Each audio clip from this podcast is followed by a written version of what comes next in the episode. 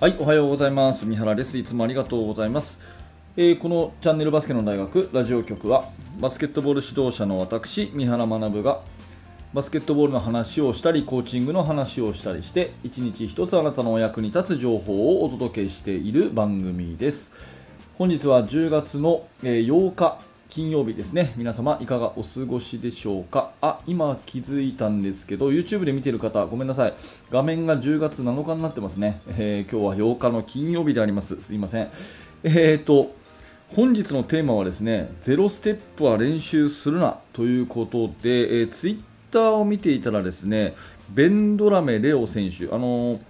えー渋谷のサンロッカーズ渋谷のね、えーポイントガードの全日本代表の選手ですけども、ベンドラメ選手のツイッターでですね、こんなものがあったんで、それ面白いなと思ってですね、それをまず読み上げさせていただきます。質問を受けたらしいんですね。ゼロステップのコツを知りたいですっていう質問を多分子供から受けたんだと思うんですけど、それに対するベンドラメさんの回答がこうなんですね。この質問よく来るんですけど、僕は、僕はですよ、ゼロステップってやつはしなくてもいいんじゃないかなって笑い。最近すごく流行っていて、素晴らしい技術なのかもしれないけど、ちょっと行き過ぎて、もうトラベリング大会にしか見えない。もちろん、うまいってステップする人はいるけど、明らかに、いやー、それは、みたいなのして、ドヤ顔されてもね、審判も吹いちゃうと、分かってないやつ、みたいな空気出るし、誰だよ、あんなの作ったの、全く。ゼロステップの他に練習した方が、いいことたくさんあるよ。うん。っていうですね、ベンドラメレオさんのツイートなんですね。これね、なんか、すごいこう反響を呼んでて、めちゃめちゃ共感されてるんですよ。で、こういう SNS って共感、わかるわかるってやつって、すごいこう、いわゆるバズるっていうか、ね、えー広まるじゃないですか。で、私もこれ、リツイートさせてもらったんですけど、本当そうだなと思ってて、あの、あえてね、ちょっと物議を醸し出すのは、もう承知で、あえて私は言うんですけど、もう完全100%賛同です、これに。えーゼロステップ練習いらないです。で、っていうのもね、あの、まあ、もともと練習するようなもんじゃないんですよね。あの、ゼロステップっていう言葉が良くないなと思って、これ以前のラジオでもお話をしたかなと思うんですけど、ゼロステップっていう言葉自体が良くなくてですね、あの本当の言葉はギャザーステップっていうはずなんですよ。ギャザーね、あのつなぎ目。うん。つなぎ目のステップ。だから、走りながらボールを受けたときに、トップスピードで走ってボールを受けたときに、床についてる足は見なかったことにしましょう。みたいなのがもともとなんで、なんかうまくやれば、もう一歩多く踏めますよっていうそういうもんじゃないんですよねただそれをねまあ確かにそのオフェンスとしては有利になるしまあそれは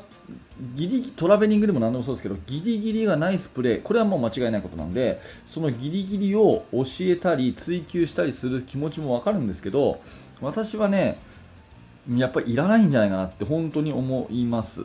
でこれはねあの私自身がうまく教えられないっていう前提はあります。確かに、うん、なのであんまり積極的に教えるつもりがないから、まあ、そういうことをしてなかったからっていうこともあるし私の能力が低いっていうのもあると思うんですけどゼロステップの練習はあんまりさせる必要がないしさせ方もよくわかんないしさせるメリットも私は感じないっていうところですね。で、まあ、いつものようにね3つ整理するとですねあの、まあ、なんでじゃあゼロステップ練習しない方がいいんだってお前は思うんだっていう話なんですけどえー私が思うのは、まあ、3つ分けるとするならば1つ目はねベンドラメさんと全く一緒で他にもちゃんとやることがあるからっていうことですね、えーで2つ目は悪い癖がつきやすいっていうのと3つ目はそもそもルールが変わりましたよって話で、え1つずつ言っていくと、まあ、他にやるべきことちゃんとあるんですよね、えー例えばボールミートとかちゃんとやった方がいいしそれからステップにしても別にゼロステップがどうとかじゃなくて、えーフィニッシュのステップじゃあのパワーレイアップの練習したりとかあとユーロステップを踏んだりとかね。あとはギャロップジャンプペネトレーションやったりとかそういうことをちゃんとやった方がよくてこれがゼロだからこれでいきましょうとかなんかゼロステップをあえて練習する必要はほとんどねえんじゃねえかなっていうふに正直思います。だからほんちゃんとあのフィニッシュスキル、ね、あの別にゼロステップの練習、シュートのステップの練習するぐらいだったらディフェンスフットワークやった方がいいよとかっていうんじゃなくて同じそのフィニッシュスキルにしても、うん、ユーロやったりとかギャロップやったりとかちゃんとした技術をちゃんとやった方が全然いいかなっていうふに思いますね。はい、で次の話はですね悪い癖がつきがちっていうのは、まあ、今の話の延長なんですけどこれはゼロかどうかみたいなのがよくわからないで相当見極めも難しいんですよ、レフリー的にも。だから、まあ、審判の方が S 級持ってて、えー、あ指導者の方が審判やっててで審判のワッペンも S 級持っててもう完全にそれが、ね、見極めができるっていうんだったらいいと思うんですけど、まあ、私も含めほとんどの方は、うんまあ、持ってて審判のワッペンって B 級でしょきっと。だから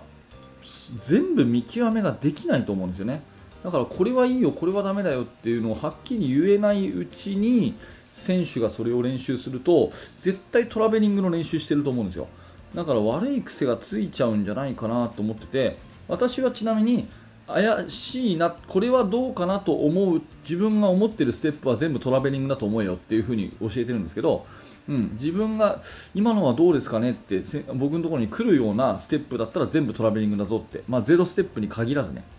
うん、っていう風に教えてるんですけど、まあ、やっぱりその見極めが難しいからギリギリの底を攻めるゼロステップの練習をするっていうこと自体が悪い癖をつける練習になっていると思っているのでやめた方がいいかなというところですね。で最後のもう1個はルールが変わったというところで今、まあ、ざっくり言うとですねゼロステップやりすぎなのでトトラベリング取り締まりましょうっていう風なルールに改正されてるんですね、うん、あの突き出しが遅いとか、うん、それからですね無駄になんたたたんってこうつくっていうのかな、あのー、本当にプレーに影響ないんだけどこの突き出しが遅いとかですね、えー、突き出しが軸足がずれてるとかですね。それはも全部トラベリング引きましょうっていう風になってるんで、えー、今更それを練習させちゃうのは相当ダメだなっていう風に思うんですよね。うん、だから本当にシュートを打つ時に関係ないんだけどももう1、2歩余計に踏むステップとか結構あると思うんですよ。うん、だからそういうのをですね、えー、ちゃんと取り締まっていきましょうと。ちゃんとトラベリングとして吹いていきましょうっていう風に今のルールは新しくなってますから、まあ、そこを踏まえた上で練習考えなきゃいけなくて、えー、選手に伝えなきゃいけなくてそうなると必然的にゼロステップ練習しましょうって話にはあんまりならないんじゃないかなっていう風に思います。まあ、今日ねえー、ベンドラメさんのツイートをもとにですね私も完全同意なので、えー、皆さんはどうですかというようなお話をさせていただきました。もしね、えーとあのあなたのお考えを聞かせていただけるならですね、えー、ぜひコメント欄の方にいただければというふに思いますのでよろしくお願いいたします、えー、今日のテーマはゼロステップは練習するなということでですね他にもちゃんとやるべきことがあるよというのとやっぱり難しいんで悪い癖がついちゃうんじゃないかなということ。そしてルールそのものがもう変わってますよっていうその辺の話をさせていただきましたので、えー、ぜひ参考にしていただければ嬉しいです。はい、ありがとうございます。このチャンネルバスケの大学ラジオ局は毎朝バスケットボールのお話をお届けしております。面白かった、興味が持てたという方は、えー、ぜひチャンネル登録、並びにポッドキャストのフォローをよろしくお願いいたします。そして現在ですね、えー、指導者の方向けに無料のメルマガ講座をやっております。こちら完全無料で、えー、最初の1通目でですね、特典の動画もプレゼントしてますので、え興味のある方はリンクから覗いてみていただいて、メールアドレスを登録してください。はい、えー、最後までありがとうございました。三原学でした。それではまた。